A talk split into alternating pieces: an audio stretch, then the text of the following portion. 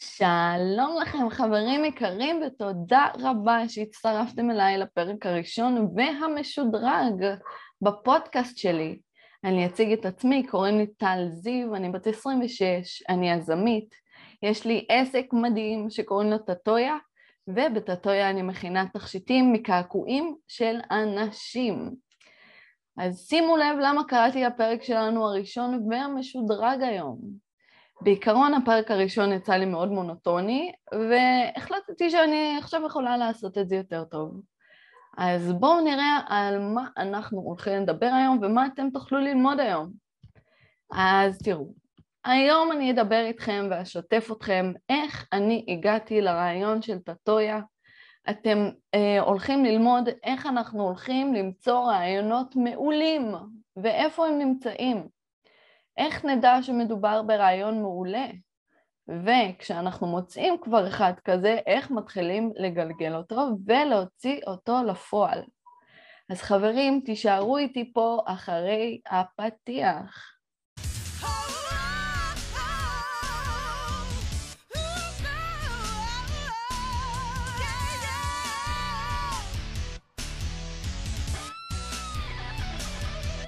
טוב, יאללה חבר'ה, בואו נתחיל לדבר תכלס. אנחנו מתחילים באיך אני הגעתי לרעיון שלי. משם אנחנו נסיק מסקנות יחד ונתקדם. אה, אז הרעיון של להכין תכשיטים מקעקועים של אנשים זה רעיון שהתחיל בכלל אה, כמשהו אחר ויש לו כמה גלגולים לרעיון הזה ואני עכשיו ממש הולכת לספר לכם שלב אחרי שלב וממש נרד לפרטי פרטים הכי מפורט שלי, שלא יהיו סימני שאלה או חורים בעלילה. אני רוצה שתקבלו את הסיפור שלי בצורה המדויקת והמזוקקת ביותר. אז אני חוזרת אתכם כמה שנים אחורה. הייתי בת 21, גרתי באילת, אה, שכרתי דירה באילת, וכבר אז רציתי לפרוץ, אה, רציתי להתפרנס בזכות עצמי, רציתי לממש את עצמי, אבל לא בדיוק ידעתי, כמו כל יזם מתחיל, מה ואיך אני הולכת לעשות. אמ, אז אני זוכרת שבאחד הימים שם רציתי לקנות לעצמי כובע קש, ולא היה איפה לקנות משהו יפה, ובמחיר שהוא הגיוני. עכשיו תבינו, אילת, שיא החום, מפוצץ אנשים, אין איפה לקנות כובע קש נורמלי במחיר נורמלי. זה משהו שהדליק לי פה איזשהו נורה, איזו שהיא נורה. אה, והתחלתי לחפש ולהתעניין. וכמו שאמרתי לכם, אני בכוונה יורדת איתכם לפרטי פרטים כדי שתוכלו אה, להבין גם את דפוס החשיבה שלי. אה, אז הכוונה שלי בעצם הייתה להביא כובעי קש, לקשט אותם, לעשות אותם יפים, מיוחדים, ולמכור אותם בחופי אילת. אז התחלתי לחקור וגיליתי שתי אופציות. אופציה ראשונה היא או שאני מזמינה כובעים מאי-ביי או מאמזון או מכל פלטפורמה כזאת או אחרת שזה מגיע מחו"ל, אוקיי? יש פה כמה חסרונות, החסרונות פה זה שאני לא יודעת איך זה מגיע, מה זה מגיע קרטון, זה מגיע עטוף, אה, בדרך כלל זמן האספקה פה גם הוא לא מיידי, אלא חודש, חודשיים אחרי, זה לא משהו שעכשיו אני יכולה להתחיל איתו. האופציה השנייה היא הייתה דרום תל אביב. עכשיו שימו לב, לא ידעתי לפני זה שקיימות חנויות סיטונאיות בדרום תל אביב. רק כשהתחלתי לחקור את זה, התחלתי גם להבין על זה ולדעת. אז עשיתי גם וגם, גם הזמנתי כמות קטנה אה, של כובעים מהאי-ביי, נסעתי לדרום תל אביב אה, לקנות גם כובעים, עשיתי גם וגם. עכשיו עשיתי לעצמי חשבון בראש. תראי, טל, אני שוכרת דירה באילת, כובעים באופן מיידי יש לי רק בדרום תל אביב בסיטונאות. אם אני ארצה שזה יתחיל להתגלגל, אז אה, בואי נחזור אולי לגור אצל ההורים במרכז, וככה כל התהליך הזה יתגלגל באמת ויזרום מהר יותר. וכך באמת עשיתי. חזרתי להורים, קניתי כובעים, היה לי כל מיני כלי תפירה וחרוזים יפים בבית, קישטתי איזה 20-30 כובעים. עכשיו זה היה החלק הקל. אמ, עכשיו מגיע החלק הקשה, יש לי סטוק של כובעים מעוצבים ומוכנים פה בבית, ואני צריכה לעזור אומץ באמת ולצאת וליזום ולפנות לאנשים בים, ומה יגידו עליי, ואם יצחקו עליי, ואם פקחים ייקחו לי את הסחורה, ואם אף אחד לא ירצה לקנות או לשלם ממני, ואם אני לא אצליח. עכשיו, פתאום פה מתחילות לצוץ כל מיני מחשבות שהן לגיטימיות, כאילו זה טבעי שהמחשבות האלה מגיעות אלינו לראש. אבל זהו, כבר יש לי את הכובעים המוכנים, הגעתי עד לפה, אני חייבת למכור אותם עכשיו, כי קיבלתי את ההחלטה הזאת מסיבה מסוימת. אה, וזה באמת מה שעשיתי. אני זוכרת בשעות אחר צהריים באיזה יום אחד, פשוט יצאתי, אה, אני מגיעה לים, ככה מסתכלת אה, ימינה, שמאלה, אחורה, קדימה. אני לא יודעת מה לעשות עם עצמי, אני אומרת לעצמי, טוב, לאן את רוצה ללכת? לקו המים, יאללה, הולכת לקו המים, וכבר בשלב הזה מתחילות הדפיקות לב, ואני ככה מרגישה מפודחת, ואני חוששת ממש ברמות של להשתין לעצמי, ואני מתחילה ככה ללכת בין אנשים, ולהציע להם את הכובעים שלי. ופתאום אני רואה שאנשים מראים עניין. עכשיו תראו, כל כובע היה מעוצב מהמם, כאילו כל כובע היה מעוצב אינדיבידואל, אין עוד אחד כזה, זה לא שהצבתי עוד אחד כזה. ישבתי על כל אחד באמת איזה שעה בבית וקישטתי אותם ופתאום לקוחות אה, באמת מתעניינים בכובעים האלה, פתאום הם אה, צוחקים איתי. ופתאום הם מציעים לי מים, ופתאום אה, לקוחות שואלים אותי ומתעניינים איך, מה, מי את? ואנשים גם קונים ממני וככה זה מתגלגל, ובמהלך הדרך אני ממש מקבלת טיפים. לדוגמה, כל לקוחה ששמה את הכובע שלי על הראש שלה, שאלה אותי, תגידי, יש לך מראה? אז למדתי להביא איתי מראה בתיק. אה, עוד דוגמה, בתהליך של אה, סוף המכירה, תמיד שאלו אותי, יש לך שקיות? עכשיו, אה, שקיות ספציפית אני לא רציתי להביא, כי זה ים וזה שקיות ויש סיכוי טוב שזה ילכלך את הסביבה או שזה יעוף ברוח. העדפתי לא להביא איתי, זה גם ככה פרט שולי שלא פגע לי במכירות, כי זה כבר היה באמת, כמו שאמרתי, אחרי המכירה. אה, עוד שאלות שקיבלתי, יש לך גם צמידים? אז גם צמידים אני הכנתי והתחלתי למכור. אה, אני זוכרת גם שמישהו אמר לי, תקשיבי, את תשמרי על המחירים שלך ואפילו תתמחרי ב-10-20 שקלים יותר ממה שאת באמת רוצה להרוויח. כי ישראלים בים אוהבים להתמקח ולהוריד מחיר כמה שאפשר. וזה היה טיפ גאוני. אה, כל הטיפים פה היו גאוניים וככה אני התחלתי להתגלגל, ממש התגלגלתי תוך כדי והדבר הזה הפך למשהו גולמי תוך כדי תנועה. אה, חשוב לי לציין בנקודה הזאת שאני לא הייתי עצמאית, אני הייתי שכירה ועשיתי את זה בסופי השבוע וגם רק בתקופת הקיץ ואז באיזה סוף שבוע אחד אני ניגשת לכמה חבר'ה ומציעה להם כובעים וצמידים שאני מכינה. אתם יודעים, מתחילה שיחה, שואלים אותי, מספרת על עצמי אה, ואז הבחור מציג את עצמו והבחור מספר לי ששמו יניב שפירא ושיש לו בית ספר לצורפות, זה נמצא בתל אביב ו... התחיל ככה לתת לי רעיונות, למה שלא תתחילי להכין תכשיטים מכסף מגולדפילד? תכיני לך קולקציה ותמכרי את הקולקציה שלך ביחד עם כל שאר הדברים. עכשיו פה תראו, אחותכם יש לה חוש יצירתי מטורף. ובאותו זמן הייתי סטודנטית לגרפיקה ולמדתי לעצב ולשרטט בתוכנות מחשב. וככה כבר התחלתי להריץ לעצמי רעיונות ועיצובים בראש. אז באמת אני והוא החלפנו טלפונים, חזרתי הביתה ככה, זה אפילו באותו יום התחלתי ככה לחשוב, להחזיק את הראש, לחקור איך אני יכולה להוציא את זה לפועל. עכשיו, רציתי להוציא את זה לפועל בלי שאני אשב ואצרוף ויחבר וירכיב, כי בחיים לא נגעתי בזה, זו מיומנות שייקח לי המון זמן לרכוש אותה, וזה ייקח ממני יותר מדי זמן ואנרגיה. אה, ותוך כדי שאני יושבת וחוקרת, אני מגלה שיש דבר כזה שנקרא חיתוך בלייזר, ששם חותכים אה, מתכת בכל גרפיקה שאני רוצה, בכל צורה שאני רוצה, אני יכולה לקחת את המתכת הזאת שחתכו לי אה, ולצפל אותה בכסף, בזהב, בגולדפילד, כל מה שאני רוצה, אני קונה שרשרות, לולאות מהחומרים שלי, מחברת הכל ויש לי מוצר. ועם הרעיון הזה כבר רציתי לגדול ולבנות לעצמי ממש מותג משלי. וללכת ולהתחיל להוציא עוסק פטור ולהתחיל לעוף עם הרעיון. אה, הכנתי קולקציה משגעת, חשבתי על עיצוב, על שם למותג, הייתי חייבת סלוגן. אז החלטתי לכתוב בסלוגן שלי טאטו ג'ולרי. עכשיו, שימו לב לסלוגן, הסלוגן פה הוא נקודת מפנה בעלילה. אה, אז החלטתי לכתוב, לכתוב טאטו ג'ולרי, זה כי קיבלתי המון השראה מקעקועים כשהוצאתי את הקולקציה. אה, ואז התחלתי להתגלגל עם העסק, ובנקודת זמן הזאת התחלתי לצאת עם מישהו. יצאנו כמה חודשים, הוא רכב על אופנוע, אני מאוד אהבתי אופנועים.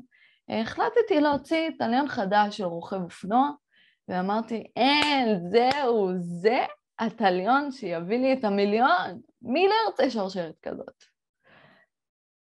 אה, מהר מאוד נחתתי, הבנתי שאין כל כך הרבה ביקוש לזה, ושיאללה, אני צריכה לעוף עם השיווק, כי בעצם שיווק זה מה שמביא פה את הפרנסה, את התכלס. אה, אז פה שיתפתי את הבן זוג שלי באותו זמן, שאלתי אותו, תכיר, ת, תגיד, אתה מכיר איזה רוכב אופנועים מפורסם, או מישהו ככה, אושייה עם המון עוקבים, שאני יכולה לתת לו את השרשרת הזאת? אה, הבחור מהמותן שולף לי שם של מישהו, כאילו, כאילו, חבר'ה, הוא התכונן לשאלה הזאת, שלף לי שם מהמותן. אמרתי, מדהים. יצרתי קשר עם הרוכב, באמת יש לו קהילה משלו והמון עוקבים באינסטגרם, ושלחתי לו תמונות של העבודות שלי וסרטונים של איך אני מציירת, ואז יוצא מזה תכשיט. אמ, והבחור ענה לי, והוא התלהב מהדברים שלי, וקבענו להיפגש כדי שאני אביא לו את ה... שאני אביא לו שרשרת. נפגשנו, גם uh, בת הזוג שלו הייתה שם. עכשיו, אני הייתי מאוד לחוצה, כי אני ממש הרגשתי שאני נוגעת בתהילה. Uh, הבאתי איתי כמובן את הקולקציה שלי, והוא בחר את השרשרת ש... שהוא אוהב. הוא ככה לוקח את השרשרת, מוציא את השרשרת, מסתכל גם על הכרטיס, קורא את מה שרשום, אומר לי, מה זאת אומרת? מה זה טאטו ג'ולרי? את יכולה להכין לי אה, שרשרת מהקעקוע שלי? ואז פה, חברים, פה הוא נתן לי רעיון של מיליון הדולר שלי. את יכולה להכין תכשיטים מקעקועים של אנשים, זה מה שהוא אמר לי. אוקיי, אז אה, באותו רגע לא הבנתי את הגודל של הרעיון, חשבתי עליו, גם עוד לא סיימתי את הלימודים, אני שכירה, אני גם לא יכולה להוציא טליון טליון, אני צריכה איזה כמות מסוימת שאני אשלח אותה לחיתוך. אז אמרתי לו, תשמע, רעיון מגניב, בוא נהיה בקשר לגבי זה. ואז משם לקח לי בערך אה, חצי שנה, אולי קצת יותר, להתבשל עם הרעיון הזה, אני הייתי צריכה להכיל את הרעיון הזה, ממש לראות שזה משהו מציאותי, לראות את זה בעיני רוחי, מה שנקרא. במהלך הזמן הזה קראתי ספרים, הבנתי מה המשמעות של עסקים, נכנסתי יותר ל mindset של הצלחה, מי שלא יודע מה זה mindset זה הלך רוח וגישה אמ, שאנחנו פשוט מכוונים את המוח שלנו. אמ, ובאותו זמן הצלחתי להכיל את הרעיון הזה עם הזמן ולהתגבש איתו.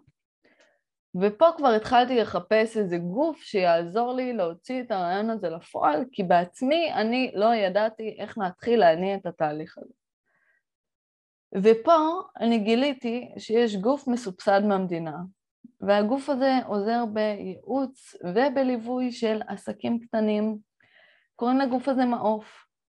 Uh, התחלתי בתהליך של ליווי עסקי, ואני זוכרת שבפעם הראשונה ישבתי עם היועצת שלי, וסיפרתי לה ככה על הרעיון שלי, uh, והיא מאוד התלהבה מהרעיון, אבל היא אמרה לי, תקשיבי, פה היא לימדה אותי משהו שלא ידעתי, תקשיבי, זה שאני ואת מתלהבות מהרעיון הזה לא אומר שכולם יתלהבו מזה.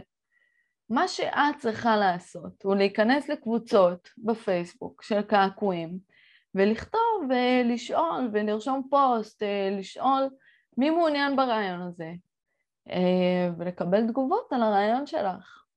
עכשיו השלב הזה נקרא אה, לבדוק התכנות וזה שלב מאוד מאוד מאוד חשוב. אני זוכרת שבחיים, אחרי הפוסט הזה, בחיים, לא קיבלתי כל כך הרבה לייקים ותגובות על פוסט כמו על הפוסט הזה. הביקוש היה מטורף, חברים. ומשם התחלתי להתגלגל וראיתי שבאמת יש בשר. והיום אני טטויה, אני בשלבי הקמת אתר, אני יצאתי לעצמאות מלאה לפני חודשיים וחצי, אני כבר מכרתי מעל 100 שרשראות, ואני מתכננת לכבוש את העולם, ואני אגיע לשם. אבל אני מבטיחה לכם שבדרך אני אעצור לפודקאסט ולשתף אתכם איך הגעתי ואיך השגתי ואיך הדרך שלי להצלחה. אז זה היה הסיפור שלי ועכשיו אנחנו נדבר על איך מוצאים, איך אתם יכולים למצוא רעיונות מעולים. אז תראו, בעיקרון רעיונות מעולים נמצאים סביבנו, תמיד. כל עוד המוח האנושי עובד וכל עוד האנושות ממשיכה להתקיים, ככה הרעיונות ממשיכים לזרוח למוחם של אנשים. אה, לרוב האנשים יש רעיונות, וטובים, שהם לא מדברים עליהם אפילו, שלא נדבר על להוציא אותם לפועל. עכשיו, זה נובע מ... או מחשש שהרעיון לא מספיק טוב, או מחשש שיגנבו להם את הרעיון, או מחשש... או ממחשבה של כן, יאללה, רעיון, אבל יאללה, יש לי רעיון, אבל יאללה, בואו נחזור לראות נטפליקס. אתם מכירים את האלה החסרי מוטיבציה, חסרי אמביציה? Uh, תראו, בדרך כלל שתיצרו אינטראקציה עם אנשים ותכוונו את השיחה לשם, עכשיו בלכוון את השיחה אני לא מתכוונת שתבואו ותשאלו ותתקפו אותם ישר ובישירות, מה בוא תספר לי על הרעיונות שלך. כי רוב הסיכויים שלא יעלו לו רעיונות שאתם שואלים אותו שאלה כזאת ישירה, והוא לא יתכונן לזה כמובן. מה שאני מכוונת זה שכן, אה, תשבו איתם, תעשו אווירה טובה, אה, תגידו משהו בסגנון של, אה, אתה יודע, לי יש רעיון כך וכך, א', ב', ג', חשבתי אולי לעשות איתו כך וכך. תספרו לו קצת, תיתנו לו אווירה ככה של מחשבה. ואז באמת תוכלו לשאול אותו מה הרעיונות שלו, ולדון איתו, איך לשפר את הרעיונות שלכם. ובעיקרון כשמחפשים, אז מוצאים, חברים. אם תחפשו רעיון טוב, תנו לחיים פשוט לשדר לכם רעיונות טובים. אתם צריכים להיות קשובים ודרוכים כל הזמן, כדי שתוכלו לקלוט רעיון טוב שהוא מגיע לכם. עכשיו, שלא תבינו לא נכון, אני ממש לא דוגלת בגנבת רעיונות, אבל אם זה ברשות, למה לא? דווקא יש אנשים שאוהבים שהרעיונות שלהם יוצאים לפועל, זה מדליק אותם. עכשיו, מי שמוציא לפועל, הוא זוכה בתואר היזם. אז אה, איך אנחנו נוכל לדעת שמדובר באמת ברעיון מעולה? איך אתם תוכלו לדעת שאם נתקלתם ברעיון אז הוא מעולה? וזאת שאלה מדהימה ואני אשמח לענות עליה. התשובה היא פשוט לבדוק היתכנות. לבדוק אם יש עניין, אין עניין, מה אנשים חושבים על הרעיון הזה, לפני שאתם הולכים ושופכים עליו את מיטב כספיכם. עכשיו, פה יש מכשול. המכשול שתוכלו להיתקל בו, ובדרך כלל נתקלים בו בשלב הזה, זה המחשבה של אה, מה יקרה אם אה, אני אשתף ויגנבו לי את הרעיון. עכשיו, זה המכשול בשלב הזה, וכאן אני נכנסת כדי להרגיע אתכם, חברים. תראו, רעיונות טובים יש בשפע, ומי שמחפש רעיון טוב כבר היה מבצע אותו עם העזרה שלכם ובלי העזרה שלכם. אבל לא לכולם יש את הכלים לקחת עכשיו רעיון ולהוציא אותו לאור. זו משימה קשה ביותר. כאילו רעיון זה כמו רכב, אם לבן אדם אין רישיון, איך הוא יוכל לנהוג ברכב ולממש את הפוטנציאל של הרכב? הוא לא יכול. אז אתם צריכים אה, להבין את זה, ובנוסף אתם גם צריכים לזכור שאין עוד מישהו כמוכם, חברים. יש רעיון שעליו אין זכויות יוצרים ואתם עושים אותו בדרך שלכם ובצורה הכי טובה שלכם וזה הזכויות יוצרים, הדרך שלכם שבה אתם עושים את זה.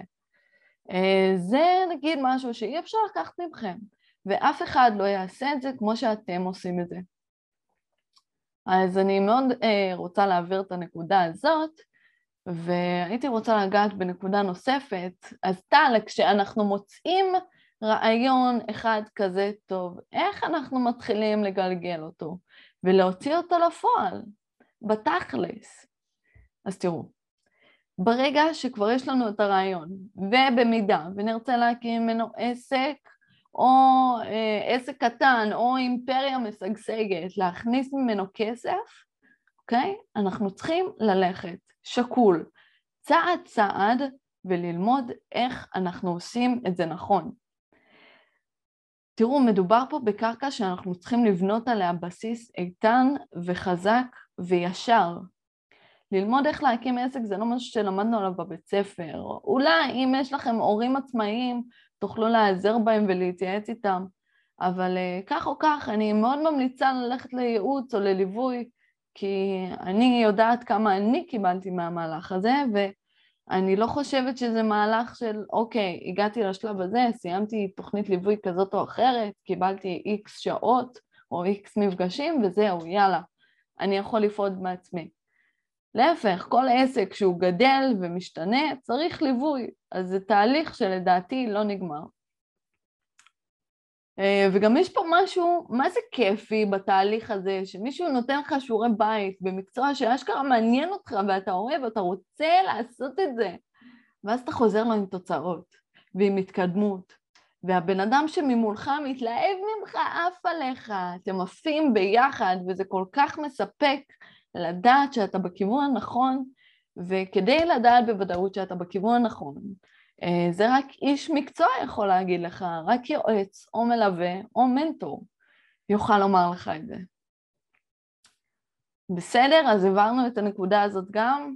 יופי. אז תראו חברים, זה היה פרק די ארוך. אה, אני סיפרתי לכם פה ככה את הסיפור של טטויה, איך אני הגעתי ליוזמה המהממת הזאת. אז אם נהנתם להקשיב לי ואתם רוצים שאמשיך להעלות תכנים, אה, שייתנו לכם ערך וידע וכלים, תסמנו לי פה לייק, תסמנו לי subscribe, תשתפו את הסרטון הזה עם עוד יזמים. אתם מוזמנים ויותר ממוזמנים להיכנס לאינסטגרם של טטויה, תראו את העבודות המהממות שלי, וכמובן תשימו עוקב. האינסטגרם שלי זה טטויה.ג'ולרי. אה, ואנחנו ניפגש פה בפרק הבא, חברים. שמחתי מאוד. ביי ביי.